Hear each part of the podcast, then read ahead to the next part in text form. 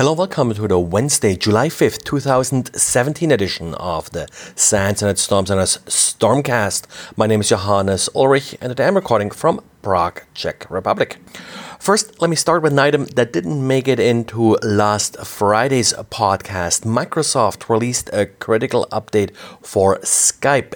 This fixes a stack based buffer overflow in the clipboard feature in Skype. It can be exploited without any user interaction from the victim.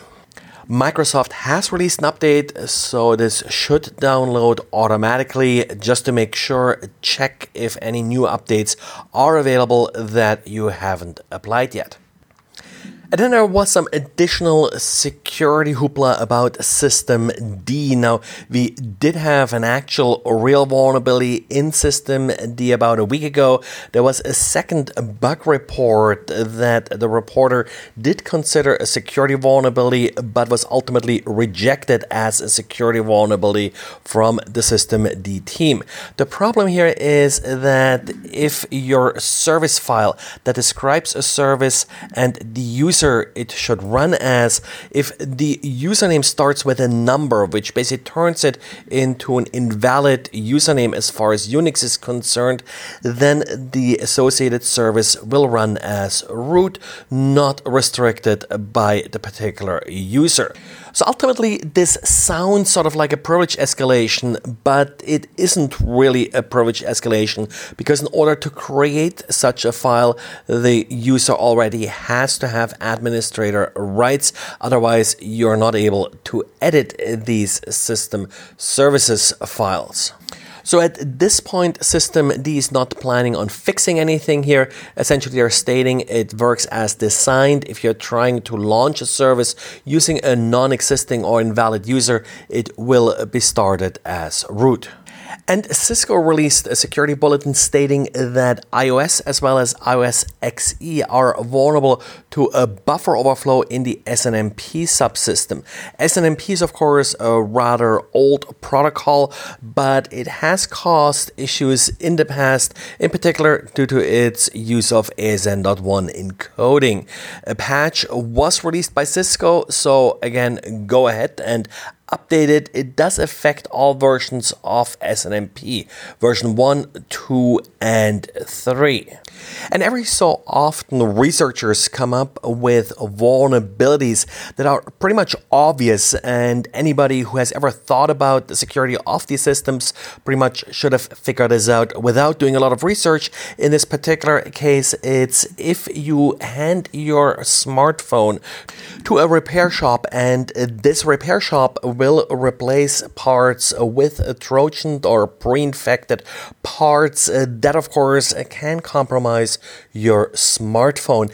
Apple actually got into some hot water about this a while ago, where replacements to the screen did invalidate the fingerprint sensor in part uh, because this is a critical security component, and Apple is trying to authenticate the component itself and trying to prevent tampering with that component. And a while ago, I talked about the AMT vulnerability in Intel chipsets. AMT stands for Active Management Technology, and back in June, these vulnerabilities were publicly discussed. Well, uh, no surprise that many systems that include Intel CPUs and the associated features are also found in embedded devices like industrial control systems. So Siemens came out with a patch for 38 different products that are affected by this particular Intel vulnerability. This is for the most part Simatic industrial PCs. So these are more or less regular PCs that just are configured to work well in industrial environments, like they're usually able to deal with higher temperatures and also come in form factors that usually fit into industrial control systems. One difficulty in implementing cryptographic libraries is that uh, these libraries, when they execute, are not supposed to give away any properties of the key, which also means that they do have to run equally fast no matter what key is being used. This is a common vulnerability that can often be exploited in side channel attacks.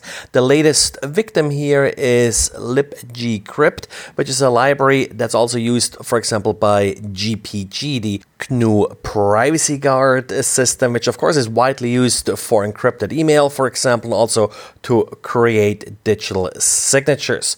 An update is available for Ubuntu and Debian Linux, so download it, update it. I don't see this as a real critical vulnerability, but definitely something you don't want to overlook. Well, and that's it for today. Thanks again for listening. Tomorrow's podcast, I haven't quite decided yet if I'll record or not. Will depend a little bit on how much material we'll have available, but there should be another one on Friday. Thanks and talk to you again either tomorrow or Friday. Bye.